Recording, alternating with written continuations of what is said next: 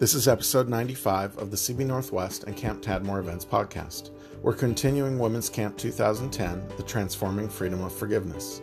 This is a breakout session from Sherry Sperling on forgiveness. Ladies, we're gonna. I'm gonna introduce Sherry. She's my well, she's my friend, and uh, she's going to Journey Church. She's a count. She does counseling. Um, she's been married 39 years to the same man. Is that not wonderful? And I love her. So here she is, Sherry Sperling. Thanks. I love you too. Whoops.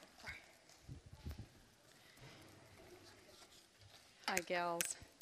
I am going to open in a word of prayer. Abba, we thank you for this time. We're so grateful. We commit it to you. It's your spirit, your word, your love, your mercy, your grace, your forgiveness that teaches us. We love you and we commit this time to you. In Jesus' holy and awesome name, amen. On the front of your outline, there's a little quote at the top that a friend of mine gave me a few days ago, and it's just really, really powerful. I have no clue who the author is, so if one of you said it, feel free to raise your hand and, and we'll give you the credit. While I am in chains, my enemy is out dancing. And don't we know that? Bitterness and unforgiveness binds us.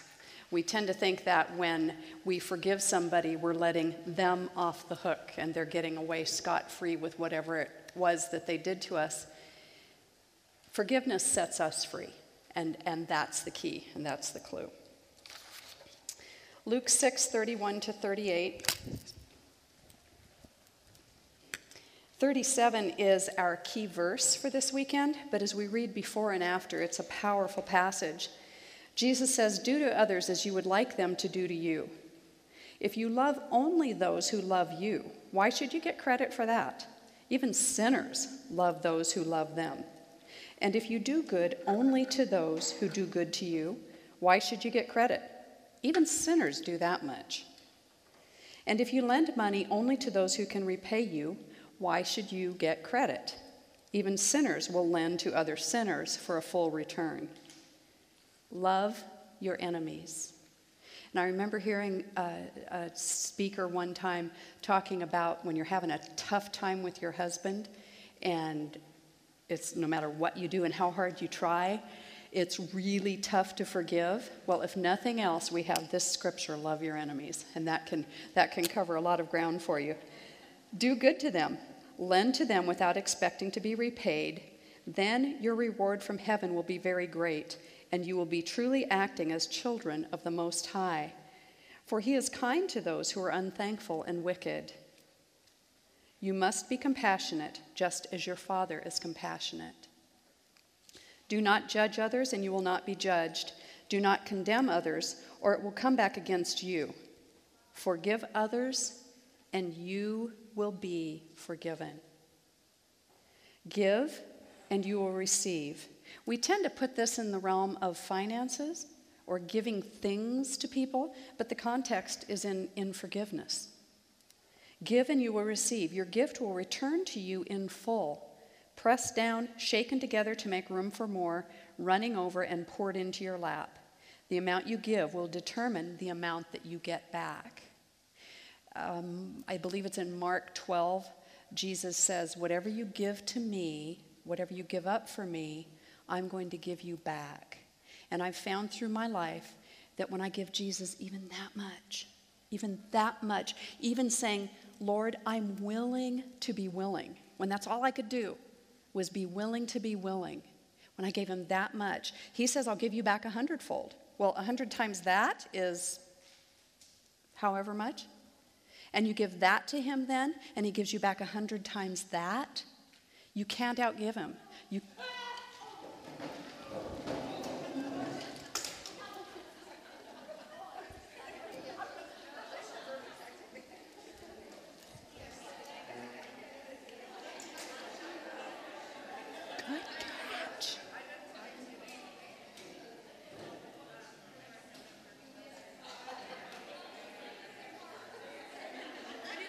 Woof, woof. Go, girls. Yeah. Way to go, Kath.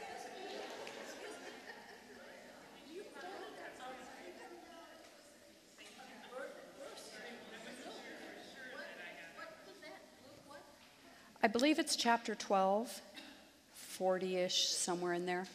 Luke chapter 12. No, I'm sorry, Mark. It's in several of the Gospels, but I think it's Mark. Oh, when I was reading, sorry. Luke 6, 31 to 38.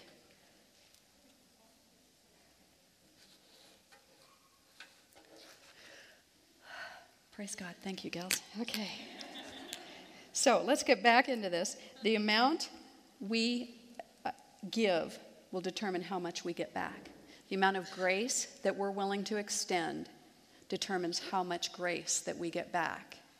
And one way to analyze how much we should give is to look at Jesus Christ and decide how much has he forgiven me in my life. In any teaching or illustration or talk, there can be hyperbole, there can be statements, and it sounds in the context like you're saying this is this and no sidelines, no caveats, etc. There are. And so, as I talk about submission, as I talk about forgiveness, as I talk about humility and brokenness and all that, understand that there are caveats there too. That forgiveness doesn't necessarily mean you go home to your drunken, abusive husband and let him beat the pulp out of you. So, please please understand that there's, there's kind of a central area here where we're talking. Forgiveness is always vital because Jesus Christ forgave even the, even the worst of us. Jesus Christ forgave me. So forgiveness isn't the question, there are boundaries. So don't just assume that that means you go back into it, okay? So promise me that tonight at the fireside chat, we'll be talking about some of that, and I believe we'll have time at the end of this for some questions and answers or some comments. So if you, ha- if, if you think of something like that, please feel free to li- write it down, and we'll talk about it later. Do you know I'm, I'm leading one of them, and I still don't have a clue. so we'll find out. Wendy's going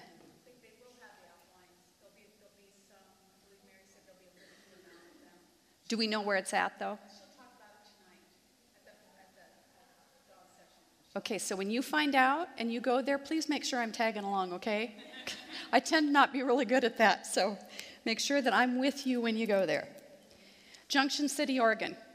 You maybe don't know where Junction City, Oregon is. It's about 40 ish miles south of us, and Junction City is the Junction City where Highway 99W and Highway 99E meet. There's a junction at Junction City, and they come together. A junction is a crossroads, it's an intersection. On our journey through life, there are many, many junctions that we're going to go through. Life is a process, it's a journey. Whether you're building a relationship, whether you're building a ministry, whether you're baking a cake or planning a vacation, whatever it is you're doing, Life is a journey, and there is a very, very specific process that we're going to go through in every phase of our life.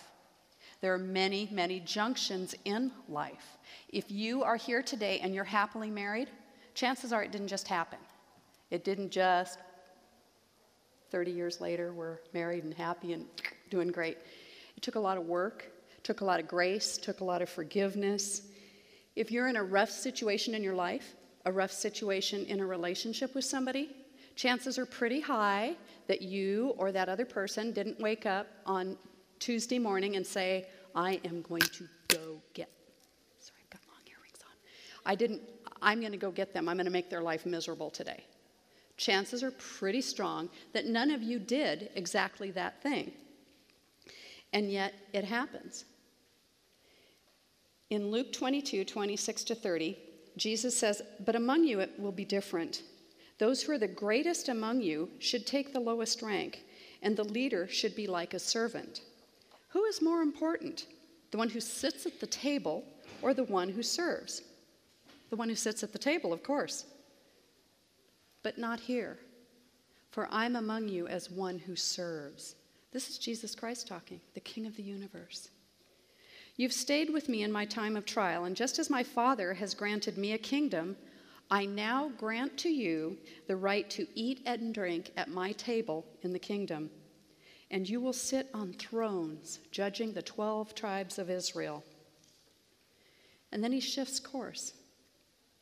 Simon, Simon, Satan has demanded permission to sift you as wheat. But I have prayed for you, Simon, that your faith will not fail you. And when you return, strengthen your brothers. Jesus was warning Peter in advance that there was going to be a process in the development of his faith and in his ministry to Jesus Christ. And he was telling Peter ahead of time that he was going to be forgiven. That Jesus Christ would forgive him. Not only would he forgive him, but Jesus had already gone past that and had already p- prepared work for Peter to do. And he's saying, get over it. Just get over it. When you come back, get over it, move on, do what I've called you to do. Excuse me, I'm going to take off my earring because I keep clanging it. If you think way back, way, way back to Abraham, God called Abraham when he was in the land of Ur of the Chaldeans. And he said, Come on, I'm taking you someplace. And yet it was years and years and years before it was fulfilled. And even after God said, I'm going to give you a baby, it was years and years and years and years before that was fulfilled. And Abraham and Sarah went through a lot of trials in the meantime. They went through a lot of processes of developing their character. It was the promised land. God had a plan, He already intended to take them there. And Abraham still had to walk through making it happen. Every decision that you make, every junction in our journey is going to determine where we end up. Every junction. You can go along the road. You see that little map on the back of, on the back of your handout. All these little junctions, they can waylay you and sidetrack you. Excuse me, when I was 13, my parents divorced, and my mom and younger brother and I moved to California from Washington. Do you know in the Santa Clara Valley they call the hills mountains? I told them quite regularly, those are not mountains, those are hills. When you grow up in the shadows of Mount Rainier, the Santa Clara Valley Mountains are not mountains. Anyway, we moved around several times. When I was 15, we moved to yet another complex, uh, apartment complex. While I was there, I met Adrian. Adrian was a single mother of three, and I became her babysitter, and we became good friends. She dated a much younger guy from the place where she worked, and I babysat the kids one night when she went out with him. Well, he was interested in me, so with her permission, we started dating. And um, on my second date with Mike, we went for a drive up in the hills in the Santa Clara Valley, and we stopped by a friend's house, a, a friend of his, and he introduced me to his friend Neil. About a year and a half later, after Mike and I had broken up, Neil called me up and asked me out. He has been my best friend ever since my very, very best friend, and last April we celebrated 39 years of marriage. There was, there was a process, a junction, a journey. We moved, we moved, we met people. There was a process in that whole journey. One decision builds on another. One junction in your journey can dramatically affect the rest of your life. And that even comes down to decisions about what I do with what's going on in my heart. No matter what your original plan is, it can waylay you. For the year and a half that I dated Mike, I assumed, I planned that when I graduated from high school, I was going to, we were going to get married, I was going to move to Fresno, and we'd live happily ever after. Well, praise God. In the summer of my 17th year, he and I broke up, and Neil and I became best friends, and I just knew that we were going to live very, very happily ever after. What I didn't know was that the excursions down memory lane, potholed with the issues of severe and traumatic child abuse, coupled with the flaggers of the evil one to cause me to take detours, would bring incredible blocks and detours and sharp crags and jagged cliffs and raging floods into our life, into our journey. Marriage is joined together joined at the hip, one flesh. That means where I go, he goes. Where he goes, I go. We're together. Pain, you, you don't, you know, if you, if you smash your left hand, your whole body's going to hurt. And when you're one flesh, if you're hurting, the other one's hurting with you. Unfortunately, through the years, I caused a lot of pain because of the pain that was deep in me. And the, the grace of God allowed my husband to extend incredible forgiveness. Many journeys, many times in our marriage, we had to, we were tempted, or I started down one of those journeys and one of those junctions, one of those detours, and came back. And similarly, I had to choose to forgive him for petty little things like leaving his underwear on the floor or something like that. But anyway. AAA road maps. Have you, any of you used them when you've planned a journey? They're amazing. A few years ago, we went to Minnesota and we had a plan. We wanted to see the Grand Tetons, Yellowstone, Little Bighorn, Devil's Tower, the Badlands, Mount Rushmore. So my husband went to AAA and asked them to plan out our trip, and it is just incredible. They give you this really cool little spiral thing with pages that have laminated maps on them, and it lays out the whole journey. It was great. But you know what made it work? We followed the map. We followed the map. We did what it says. We spent our first night in Spokane with my husband's nephew. Now, when we got up and left Spokane, if we had headed north or south, Spokane is in eastern Washington. If we had headed north or south or west, we would never have made it. We would not have gotten there. Now, at any point, just like in all the other decisions in our life, we can usually turn around. But always keep in mind, it's never never enough to stop. It's never enough to just stop. If we had headed west, it would not have done us a bit of good to just stop. We have to turn around. Don't ever be afraid to turn around and go back and, and retrace and make it right again. We know that in life, whatever we're doing, we have to make very, very, very deliberate choices. And it may be to turn around, it may be to exercise forgiveness, it may be to make a change. Be deliberate and make those choices. In Los Angeles, you've all heard stories about road rage. Those stupid, idiotic times when somebody shoots somebody for cutting them off and or gets in a fight, or even here, you know, we're seeing it more and more and more. And we think, what is up with that? What? I mean, we're just bewildered. It's like, it's a road, it's no big deal. And yet, how often have we hurt others, the ones that we love the most?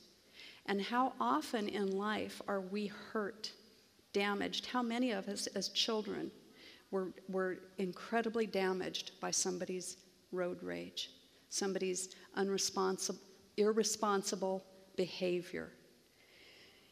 Hebrews 12 talks about a bitter root. It frequently, that, that bitter root, the pain that happens, the rage, the hurt, the abandonment, can be the result, the emotions that result from that result in what Scripture calls a bitter root. Make every effort to live in peace with all men and to be holy. Without holiness, no one will see the Lord. See to it that no one misses the grace of God and that no bitter root grows up to cause trouble and defile many. Bitterness is often, usually, the result of unforgiveness in our heart for what, what has happened to us in the past. That bitterness bridge is full of rotted planks, it's full of uncertain footing it's full of brittle, rotting um, foundations that make your footing insecure, and it will undermine any healthy relationship in your life. Ephesians 4 25 to 27. Therefore, each of you must put off falsehood. And I'm going to tell you, and, and you know this, that if we're only covering, if we're only covering bitterness or rage or anger or hurt, it's a falsehood because it's still there. And it takes a lot of effort, it takes a lot of energy to keep it covered up. Put off falsehood and speak truthfully to his neighbor, for we're all members of one body. In your anger, do not sin. The Word of God is not saying that it's a sin to be angry. If somebody abused you, it's okay to be angry. It's okay to be angry. You saw the videos this morning about these, these children and, and women dragged into prostitution. It's okay to be angry about that. But in your anger, do not sin. Do not let the sun go down while you are still angry, and do not give the devil a foothold. And that devil's foothold is a treacherous, treacherous detour in life that we do not want to go down. Whether it's venting an emotion or listening to bad doctrine. 2 Peter 2:19 They promise freedom, but they themselves are slaves of sin and corruption, for you are a slave to whatever controls you. It may be anger, it may be bitterness, it may be rage, it may be unforgiveness. We are a slave to that if it controls us.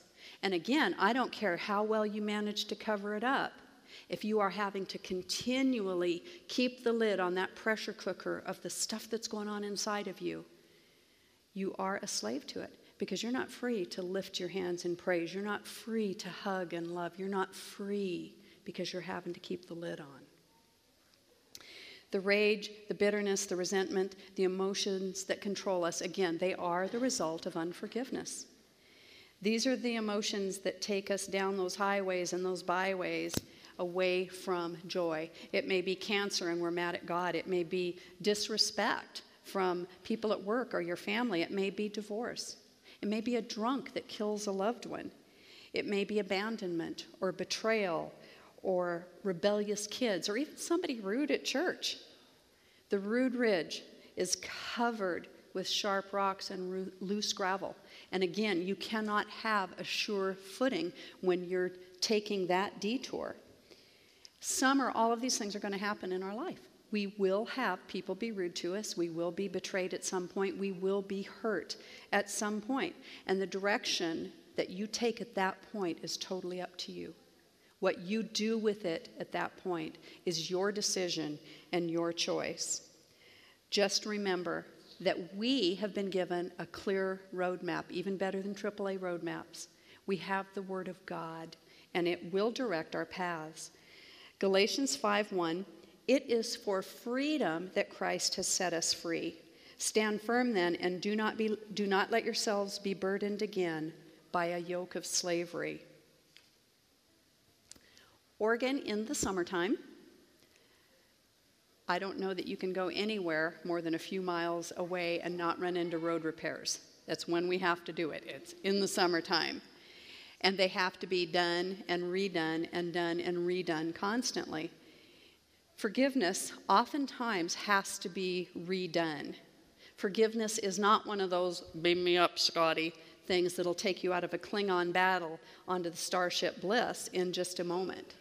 I'm kind of an original Trekkie fan, and when I think about this, I think about those those segments when Scotty or Bones or Spock were being transported and something went wrong with the transporter and their molecules are just kind of spread out all over the place. Unforgiveness can do that to our emotions, and our emotions can feel so out of control when rage or bitterness just, just absolutely causes us to, to go nutsos. You may have a loved one who's taken a wrong turn down pornography paths.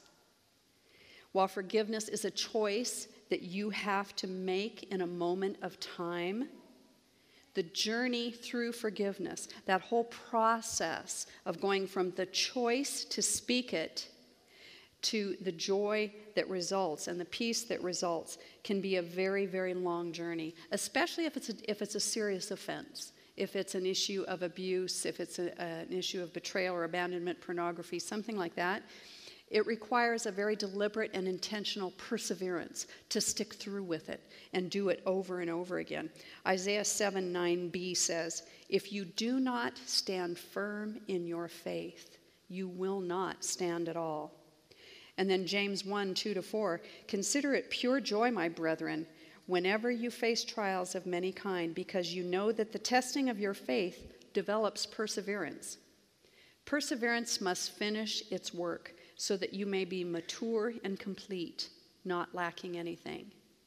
And you know, perseverance isn't always just, um, excuse me, perseverance isn't always, oh, the journey to stay calm and nice when you've got a lot of company or work through the building of your house and not get too grumpy or yell at your husband too many times. That's not only perseverance. It requires perseverance to overcome the struggle to forgive, the struggle to work with somebody that's difficult. It requires perseverance to put up with persecution. It's all of these things in life that can be difficult for us. We do that, the thing that aids in that process, we do that through submission to the Spirit of God. James 4 7 to 10 Submit yourselves then to God, resist the devil, and he will flee from you.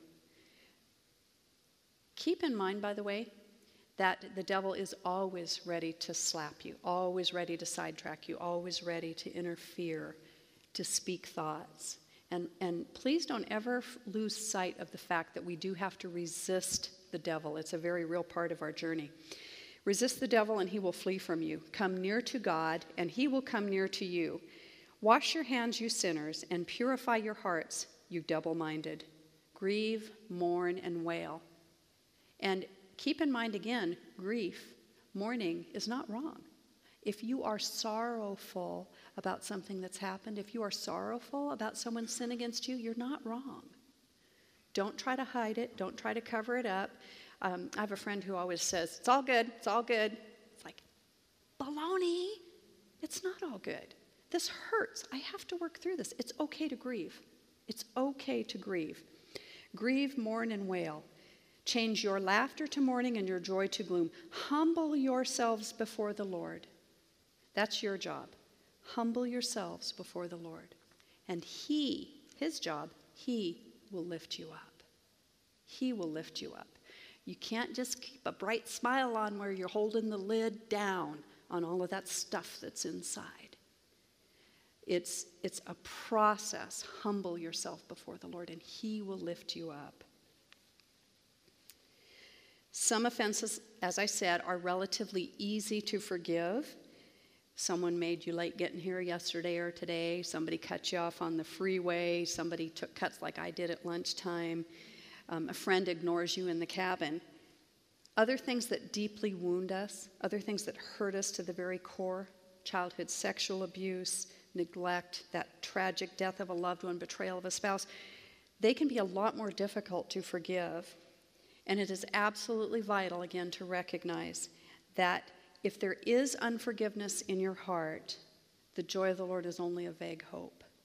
It is so important to deal with what's going inside, on inside. And you know, if the abuse is ongoing, if pain plagues you constantly and you can't quite figure out what's going on, it's okay to repeat the choice to forgive.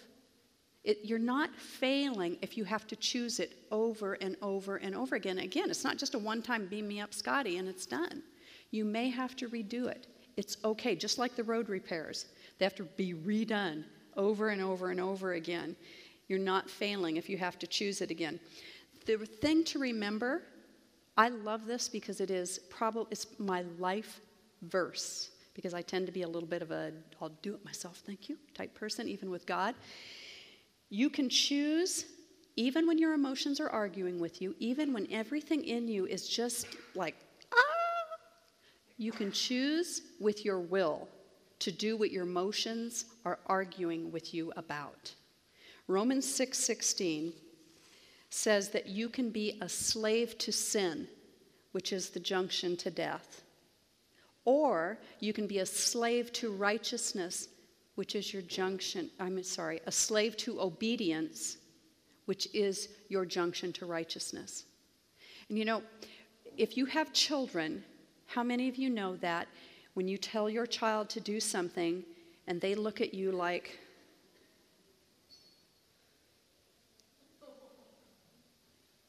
and you have a standoff with your eyes, and pretty soon you see them turn and go do what you told them to do. You're not going to follow and, and whoop them because they didn't say, Oh, I'd love to do that. You were proud of them because they made the choice to do what you told them to do. How much more gracious is our God? This verse says it. You can be a slave to sin, the junction to death, or you can be a slave, and we're not, you know, slave is not a necessarily good connotation. You can be a slave to obedience, and the result is righteousness. That's the junction on, on your journey to joy. Repairs that last in our roads. They're never going to happen on our roads in Oregon, but they can happen in our lives. If you have unforgiveness in any of your bags that you're toting around on your life journey, start unpacking.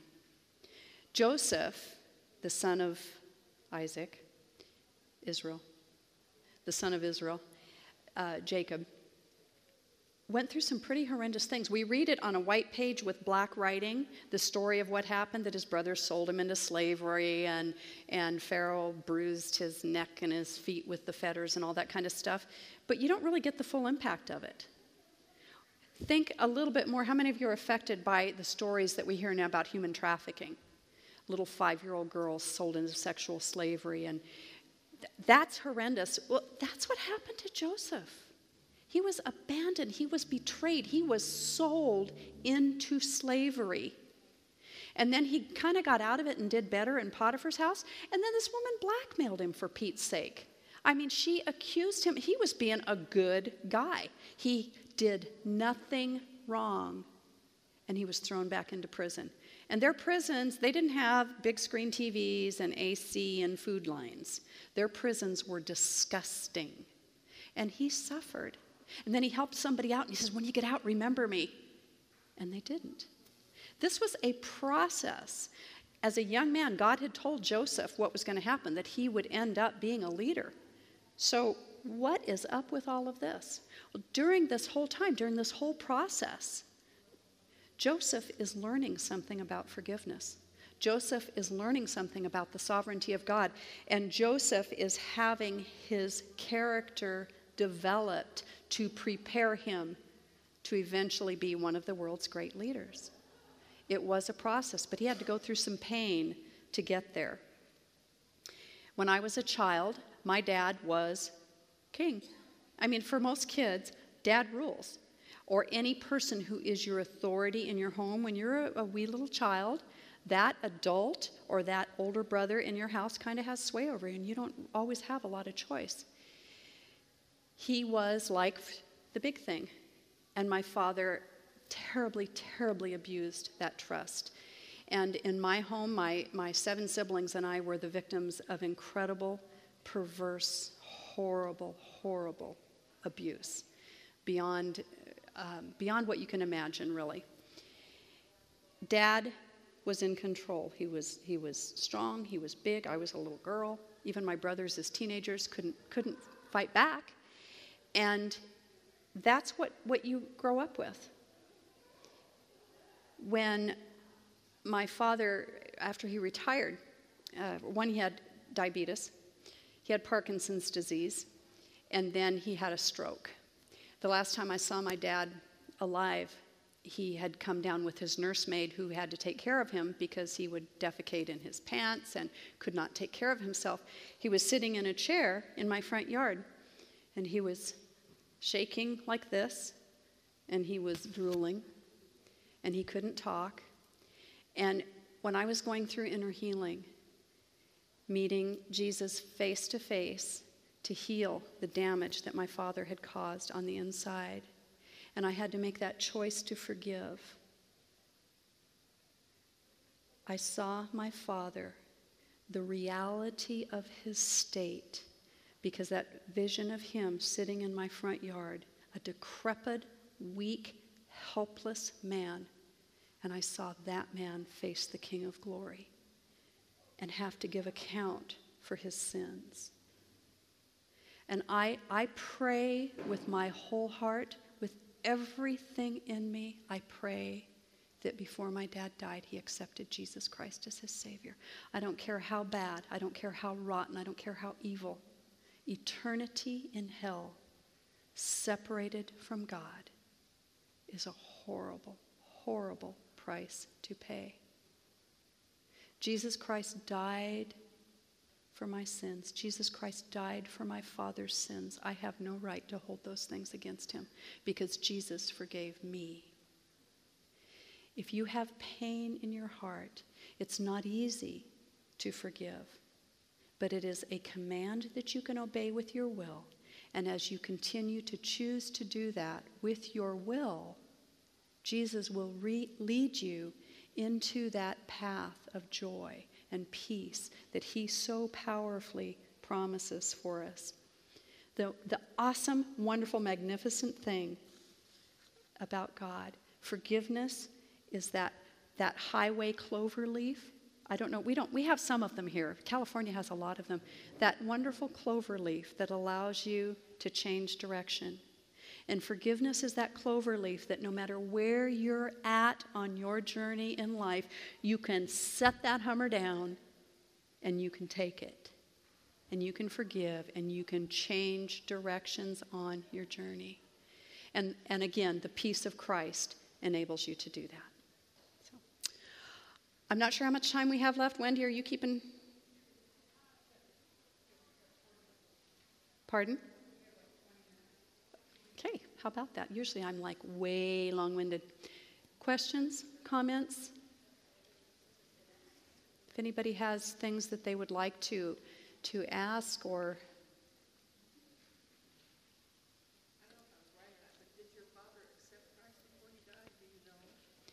I do not know. Actually, I forgot. It wasn't the very last time I saw him. He, um, uh, the last, my last time I saw him was right after that. He got super sick again, and I went to the nursing home, and they were wheeling him in, and I, I said to him, "Daddy, Jesus loves you," and he kind of looked away, and he just kind of muttered, "I know." I, I don't know if he did or not. I hope so. I, I truly, truly hope so.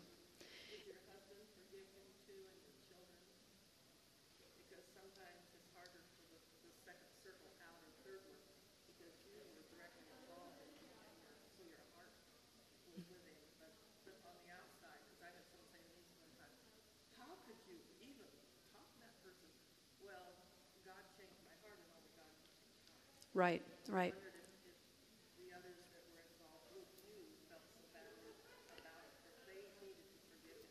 That's a great question. B wonders if the people, my, my loved ones, my husband, my children, were able to forgive my father. Uh, my father died when I was 23, and so my children didn't know him. However, I, I would say yes, they, they had to. My mother, who was also very involved in the abuse, my mom was the victim of horrendous abuse as a child. And I believe that it dramatically affected her life and some of the decisions that she made. My children adored my mother and had a very very good relationship with her so when i be, i had repressed memories so when i went through remembering the abuse it was it was a tough time a few years of, of tough i took her picture off my wall I had to just totally put it away. And it was tough because I knew my kids loved my mother and I knew she genuinely loved them. And I didn't want to ruin that. At the same time, it seemed, it was just a confusing time. It seemed hypocritical to, okay, this is a woman that we're honoring and yet she did this. That's part of the forgiveness process, part of figuring that out. And I don't know if they necessarily had to go through uh, forgiveness, but they had to work it out.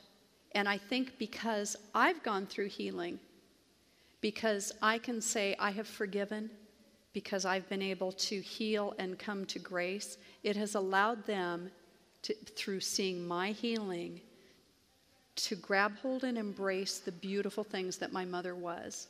So, in effect, yes. Yeah.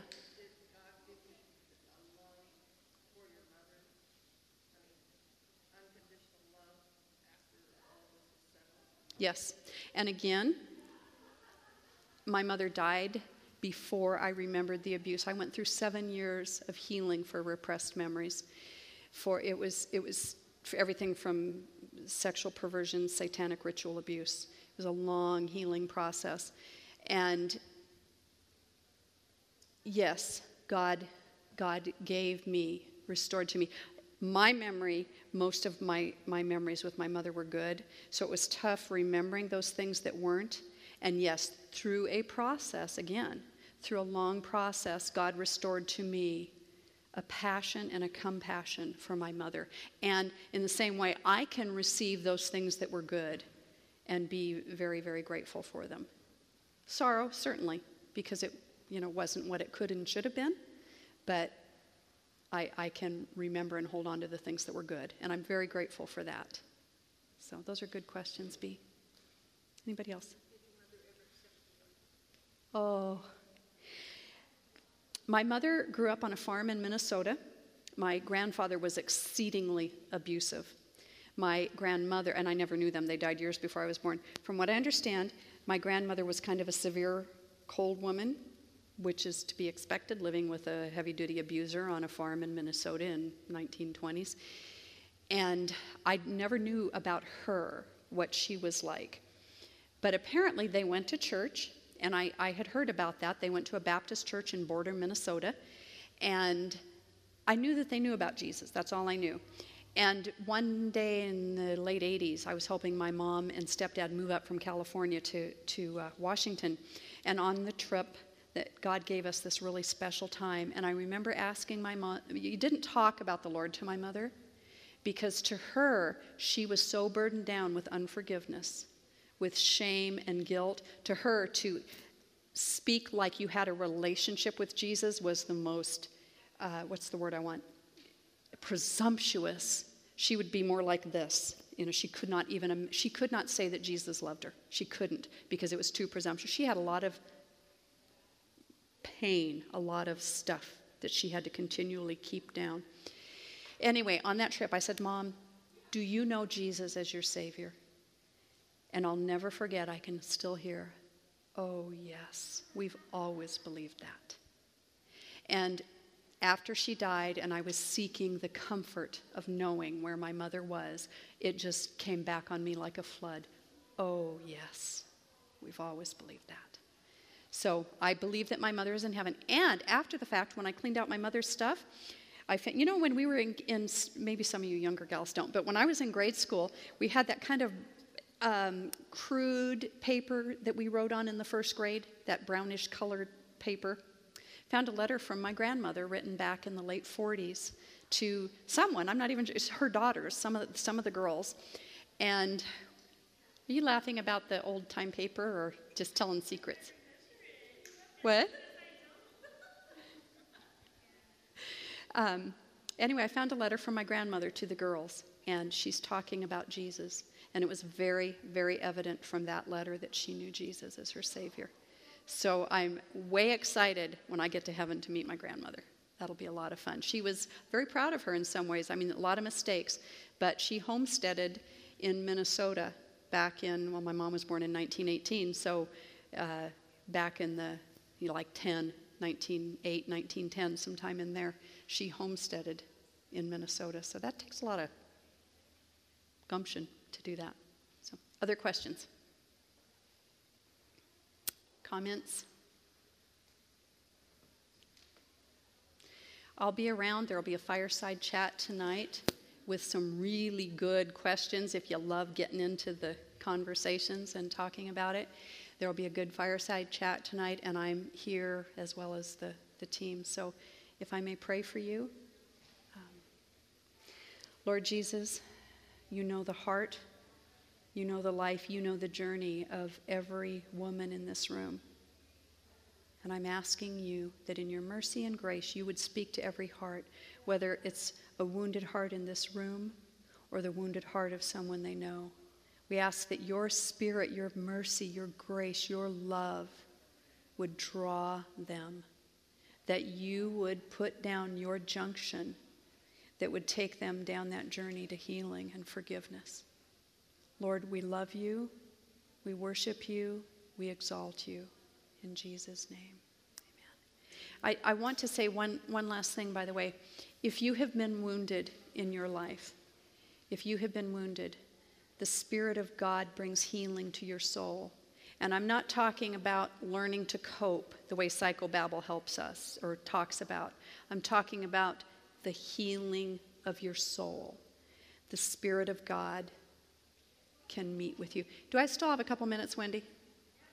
I'm gonna, if you don't mind, I want to tell you just one brief thing. I mentioned already that, eh, I don't know, I just sense that I do, and I'm going to remember it one of these days. I, I think it's Isaiah in Isaiah 60.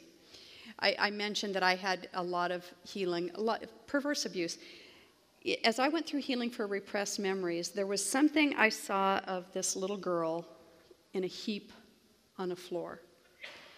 And it was so painful, I couldn't go there. And all I can say to you, it's hard to explain, the contempt that was in me for that, I, I, it was contempt. It's like that person is not even worthy of contempt. I don't even know how to explain it. Not even worthy of contempt. And I backed off emotionally from remembering that. And it was a period of months uh, before I could even think about it, and I never really did again. And then I just knew that there was a, a memory attached to that, to this child in a heap on the floor, about three years old. And what I eventually remembered was that it was just one of those times when my father had, had raped me as a very little girl, and I was laying in a heap on, on the floor in his bedroom.